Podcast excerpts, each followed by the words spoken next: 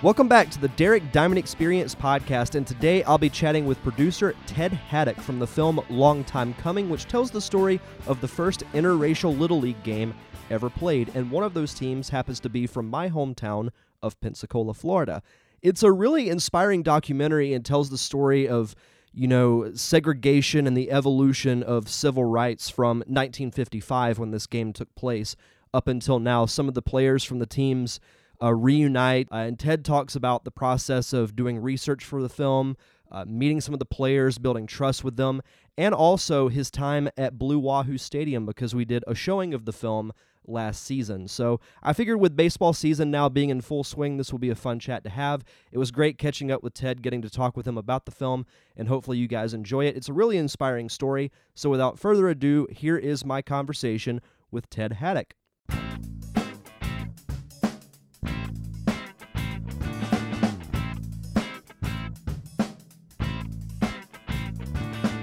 Joined with my very special guest this week, producer Mr. Ted Haddock. How are you, sir? Uh, doing great. Thanks, Derek. Glad to be on the podcast with you.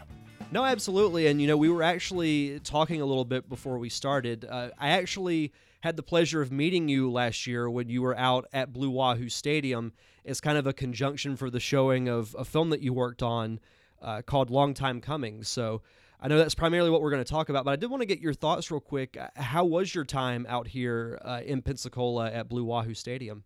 Oh, it was a lot of fun. It was a great night. Uh, the weather was beautiful. Um, just warm reception by uh, the people of Pensacola.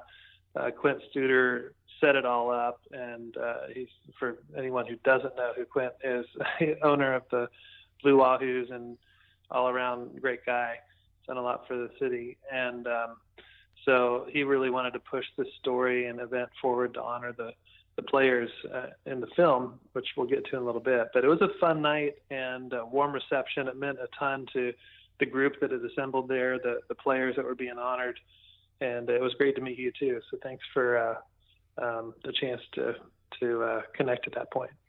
No, absolutely, and it, it was cool because we had this this big ceremony before the actual Blue Wahoos game where we showed I think a trailer from the film and honored the the players from both teams that that were there and then if I remember right the following day there was actually a showing of the full film at the stadium. Yeah, that was great. So uh, it was open to the whole community, a free screening at the stadium. The gates were open. People just came in. Um, there were I, I think I counted, and I, if I remember, it was probably a couple hundred people there. Uh, it started to rain, and I think that scared some folks away. But we actually sat under a covered deck on uh, I, I don't know what what it's called there, but the concourse level, and had a great view of the screen. And so we never got wet at all. But it was um, it probably would have been more fun had it not rained. We could have been out on the field.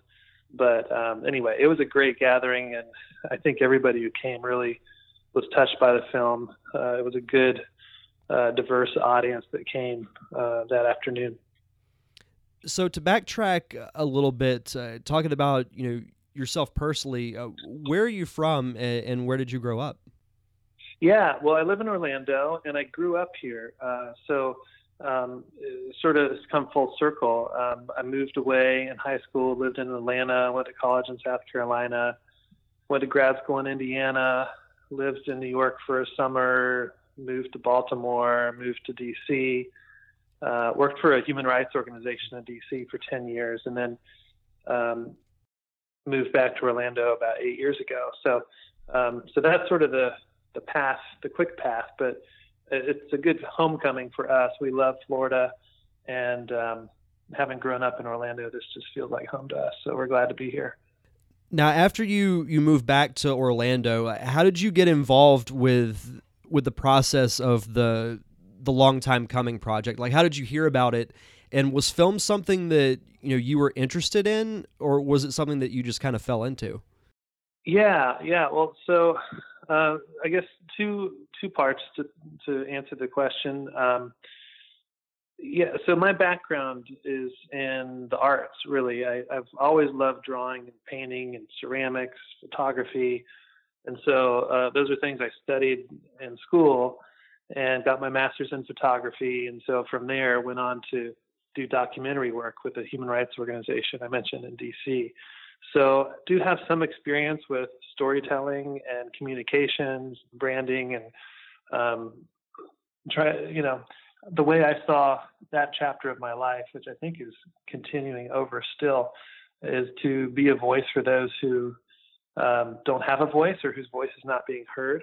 And so that's always been an important piece of, uh, I guess, my life, what, what I want to apply myself to. So I never made a film before, never made a feature length film, had done some short video productions and um, you know, some that were based in the human rights work. So we had done a couple short things, a couple short films, but this is one that um, when we learned of it, we thought this we need to give it a full, you know, feature length attention and, and do our best to tell the story in a really um, uh, compelling way, which it, it's compelling in and of itself. We just needed to not mess it up uh, to the part of the question about how did we learn about it. So it really came out of, uh, well, I'll back up a second. The reason we moved back to Florida, which we're really glad for the chance to come back, I took the lead on our family foundation, which is something that my my dad had set up a few years ago and had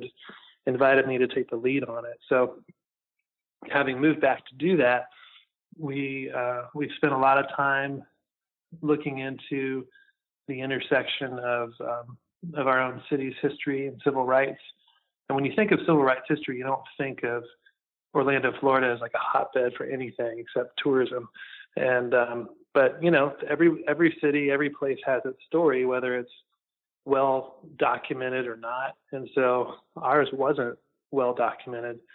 And so we started pressing into specifically what's the intersection between sports or baseball in particular and the civil rights movement. So throughout a lot of the store, a lot of cities in the South, particularly in the Southeast, you would find that baseball was sort of the tip of the spear in terms of um, moving into a new way of thinking uh, uh, about integration and equality. And uh, in spite of a lot of resistance, people can find common ground in sports. And I think music is another great place where where we find common ground. But historically, baseball had led the way. So I was just really curious: is there anything here in our own city's history? And so as we did a lot of research around that subject, uh, this story emerged, and it had been sitting there for you know 60 plus years, just sort of buried in sort of the subtext of old newspaper archives and uh, a few people's memories, but it wasn't a story that was well known at all. And so uh, we we pressed in further and tried to find people who were in the game or at the game, and the players who were. Uh, well, I'm getting into the story of the film. We haven't even talked about what it is yet. But so in terms of filmmaking, we just it came out of the uh, the research our foundation was doing on the uh, the history of civil rights in Orlando. That's interesting because it was a story that I had never heard of until I found out that you guys were going to come out here you know, for the the on field recognition and the showing of the film. And then you know, it was kind of it was talked about like what the film was about. But then as I was doing more research, I was kind of blown away that you know because I'm a lifelong resident here and had never heard of the story before, which is kind of crazy. Yeah, it was the same thing for me. Um, essentially, lifelong resident of Orlando, and we the story's not common knowledge by any means. So, kind of get into what what the actual film is about. I mean, we we've mentioned that you know civil rights are involved. Uh, w- what exactly is is your film about? Yeah, thanks for asking. It's just it's essentially uh, the the story of the first integrated little league game in the South. So um, when you unpack that, uh, we started to realize this might have been the first officially integrated sporting event uh, among kids, uh, you know, anywhere in the South. Now, if you go up to Pennsylvania or Chicago or places in the North, you would find teams that were integrated back in the 40s, maybe earlier. Uh, and Little League was an integrated, has been, it is an integrated organization since its inception. I think it was in the late 30s even. Uh, so it's been around a long time.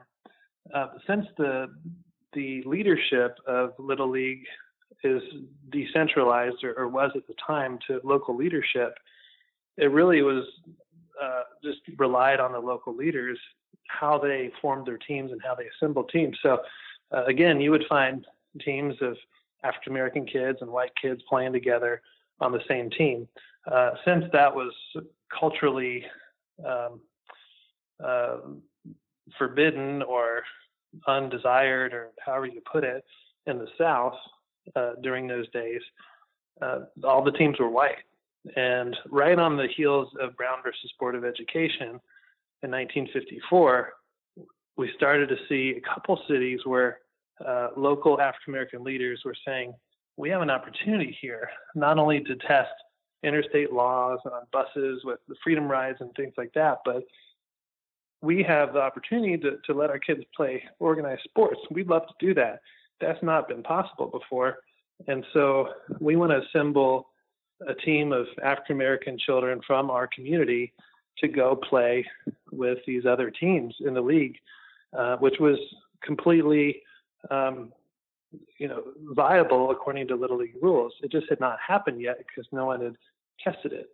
And so in 1955, you had a few teams around the South starting, uh, a few African American teams starting to play in the league, and there were several African American teams were playing against each other. But when it came time for the tournament, the All Star team from its subgroup, its its sort of neighborhood uh, uh, geographic area, you know, when the, when the All Star teams were ready to play in the tournament, they would enter the tournament. So when this all African American team of little leaguers showed up to play the tournament in District One, District One was in the Panhandle, including Pensacola, uh, Escambia County, everyone said, um, "Nope, we're not playing you guys."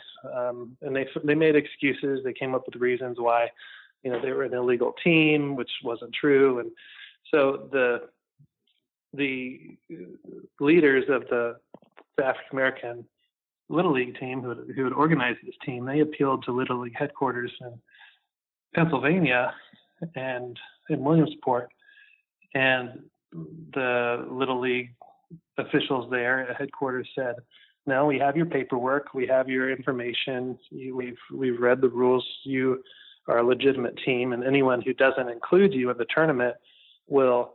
Um, be essentially hosting an illegal tournament. And if, if you're not included, then all the other teams will forfeit by hosting an illegal tournament uh, for not including you, and then you'll advance by by forfeit to the next round, which was the state tournament in Orlando.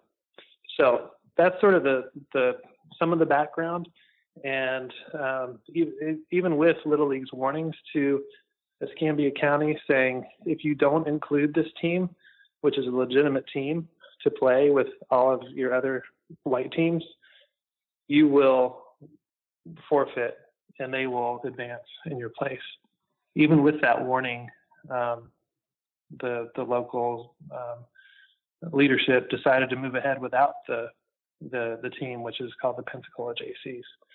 And so the JCs advanced to the state tournament in Orlando uh, that year in 1955. So I think I said that in a little complicated way, but hopefully you can find parts of it that make sense.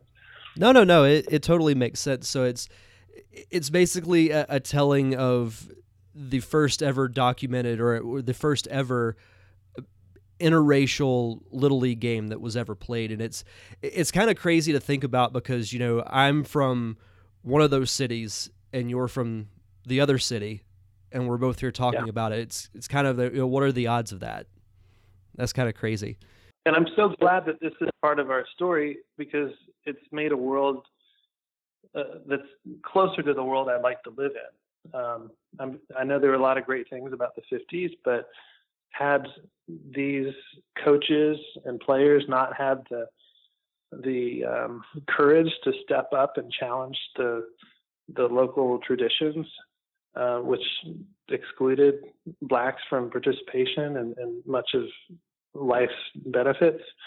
Um, you know, we we wouldn't have a lot of the friends we do. We wouldn't have a lot of opportunities that we do.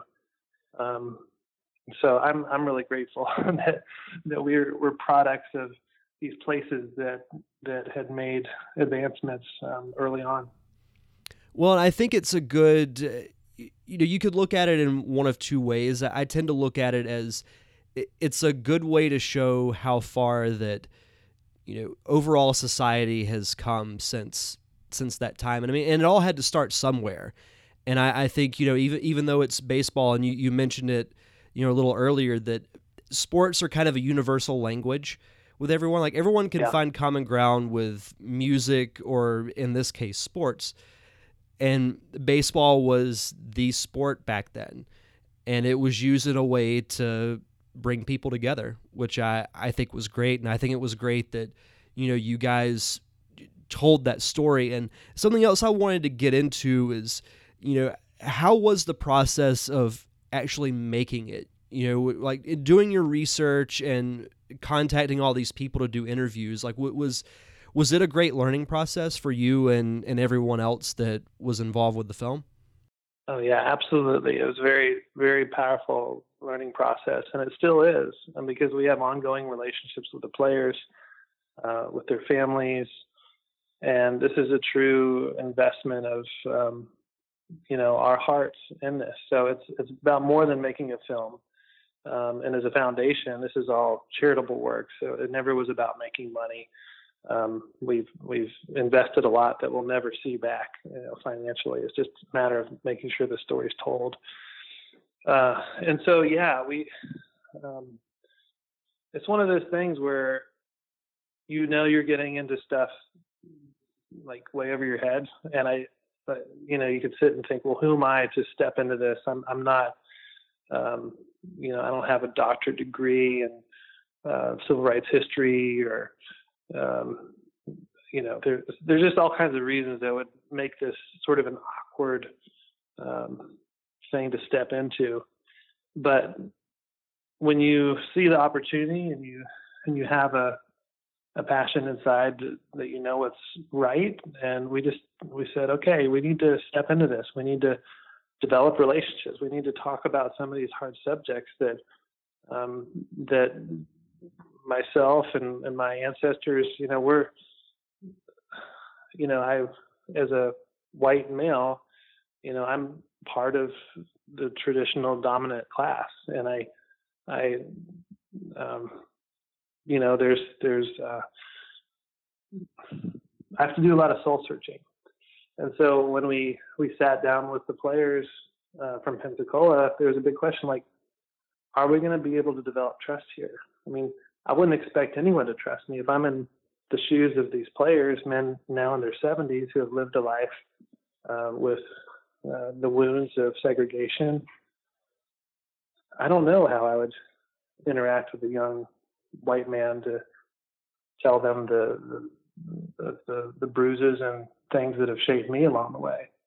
Um, is this just another fly by night group of people that are looking out to for their own interest, or is this is this really an opportunity to share our story with the world? So, um, you know, you can't force people to talk to you. You can't force people to trust you, but we can always present ourselves in a way that um, that's honest and humble and learning. So this whole process has been very formative for me. I've I've learned a ton.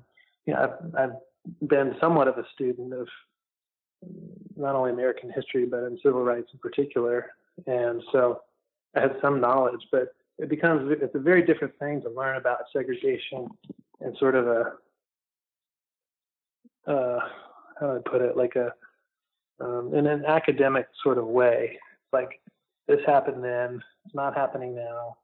But when you when you meet someone, you look them in the eye and they tell you that they were threatened at knife point by a store owner because they thought that this young 12 year old African American kid whistled at a white girl, and he didn't. But that was the assumption. He heard a whistle, he saw the the the kid, and he came out and pulled a knife on him. Like how? Like what if someone did that to my son? Like I'd be furious. It'd be a very frightening thing. Uh, and we know that just a month later, after this happened, um, Emmett Till was murdered, and of course that in many ways was the formative moment to congeal an organized civil rights movement in 1955. So um, anyway, we have a very powerful history. I think it's it's sometimes an awkward thing to talk about, and it's a the sort of thing that I think if we're going to be thoughtful learners in a way that where we actually make progress and build relationships, there has to be humility, there has to be honesty, and that's uncomfortable. Um, so anyway, when we stepped into this, we knew we had to just be humble learners, and um, after three plus years of working with this project, we've uh, on this side of it, we've uh, we've developed a lot of really rich relationships that I'm really really really grateful for. Yeah, I was actually about to touch on that. Is that it? You know, I mean, the project was completed, and it it seems like you know they they it seemed like they knew that you guys were doing it for the right reasons. At least it, it came off very well on screen. Like it's like you could tell with some of those stories, you could look look in their eye and you could see the the hurt in their eyes, but for them to I, I will give them credit for this to sit down and basically relive that for the purpose that they did is that takes some courage yeah absolutely does take courage um, and so yeah i give all the credit to to the players uh, not only from pensacola i think the players from orlando they took risks too um, again well established men in their 70s who have lived a lifetime of for the most part, living comfortable lives. And I don't think they've lived unjust lives, but it's sort of like you don't know what you don't know. And so I, I don't want to speak for others, but I'll just tell you my own observations is that there are a number of, I think everyone's been affected in positive ways, but I would say among the Orlando players, there's definitely one man in particular, and I would say more than that. Uh, the majority of the teams, uh, their eyes have been open to things that they they were sheltered from. They didn't growing up didn't know what was happening on the other side of the tracks. And in Orlando, there's a literal other side of the tracks. I think a lot of cities are that way. We actually here in our our town we have a a Division Avenue, and 2019 is still called Division Avenue, and it goes north south parallel to the railroad tracks.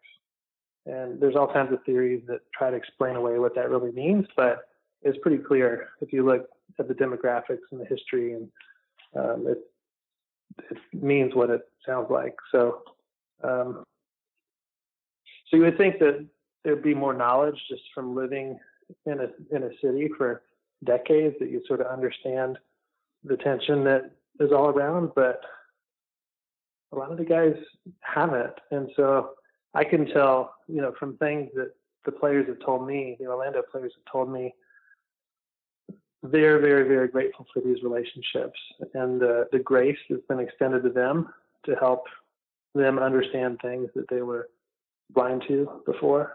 And I think it, and that's what we need. I think if you, if you think of our interest in this story as, as a nation, I mean, clearly we're in a time where there's a lot of divisions and, and um, heightened tension between this side and that side, whether it's political or uh, whatever whatever the categories are. You know, there's a lot of polarization, and, and we saw these players. We saw those walls start to break down, and I think if you watch the film, you'll see that happening. So, um, anyway, it's been a real privilege to get to enter into this, and and I think the the fact is, you don't have to make a film to enter into this. It's just little steps along the way, making decisions. Am I going to engage a relationship here? And everyone has that opportunity. Yeah, absolutely. And something I did want to touch back on is that you know you take it as as far as how things were then, and it's explained you know in the film is that you have to be able to learn from it, but you can't deny it because those it's like that old saying those who deny history are doomed to repeat it. So I think reliving it is is not great, but it's also a good reminder to show like how far we've come in in that time frame, which I, which I think is great. Well, one I, I don't I won't give away you know everything in the film, but at one point, um, it feels like the bottom's dropped out, and you just think, I don't see the way forward. And um, we were very blessed with the opportunity to get to sit down with Andrew Young, who um, you may know uh, as you know was right there shoulder to shoulder with Dr. King during the civil rights movement, and later became mayor of Atlanta and served with the UN for a number of years. And it's just been all around uh, leader, pouring his life out for the, the good of our nation. And so he he just puts it very plainly. He said, a lot of people will say that things aren't any better than they were; they're just as bad. But having lived in lived in both times, during the 50s and 60s, during the civil rights movement, being alive today, he says there's no no comparison. We have come a long way. Uh, I don't think he excuses the reality that we have more to go, but we have come a long way, and I think that's worth celebrating. And and when we can celebrate that, it becomes a point of inspiration. Like, okay, how do I carry this forward? Uh, the the work's not done, but it is good to count those those celebrations along the way, and I think that's what this film does. That was actually going to be my next question. Is you you mentioned Andrew Young, but you also had names like Hank Aaron and Cal Ripken Jr. in the film as well. Yeah. Like how how did you guys get them involved? Uh, praying a lot. I don't know. I, it was sort of a long shot. Uh, not sort of. It was really a long shot for us from the beginning, and we thought we did a lot of research. We thought, well, who who played little league? Who you know would have something to say about this game? Who would care? Um, and so we came up with our wish list, and we started thinking who who knows who. So it was relationships. Um, uh, a friend of ours who works with the Cal Ripken Senior Foundation uh, was was instrumental in um, the relationship with with Mr. Ripken, and he was gracious enough to give us some of his time. Um, Hank Aaron, I mean, that was like, in terms of this project, that was like the moon landing. Like, how in the world? We sat down with with, with the, the home run king, and I was just pinching myself the whole time. Um, and as soon as we were done with the interview, I told the the the guys filming, I said, back that up right now. Make sure we have multiple copies because I needed to, you know, it was precious. So um, yeah, it was just it was relationships, open doors. We we worked hard to to make that happen, but really, I would say it was beyond us. It was just um, it was it was like this story was meant to be. And and I'll say that all the players involved, the major league players and uh, celebrities involved were, were very gracious and very interested.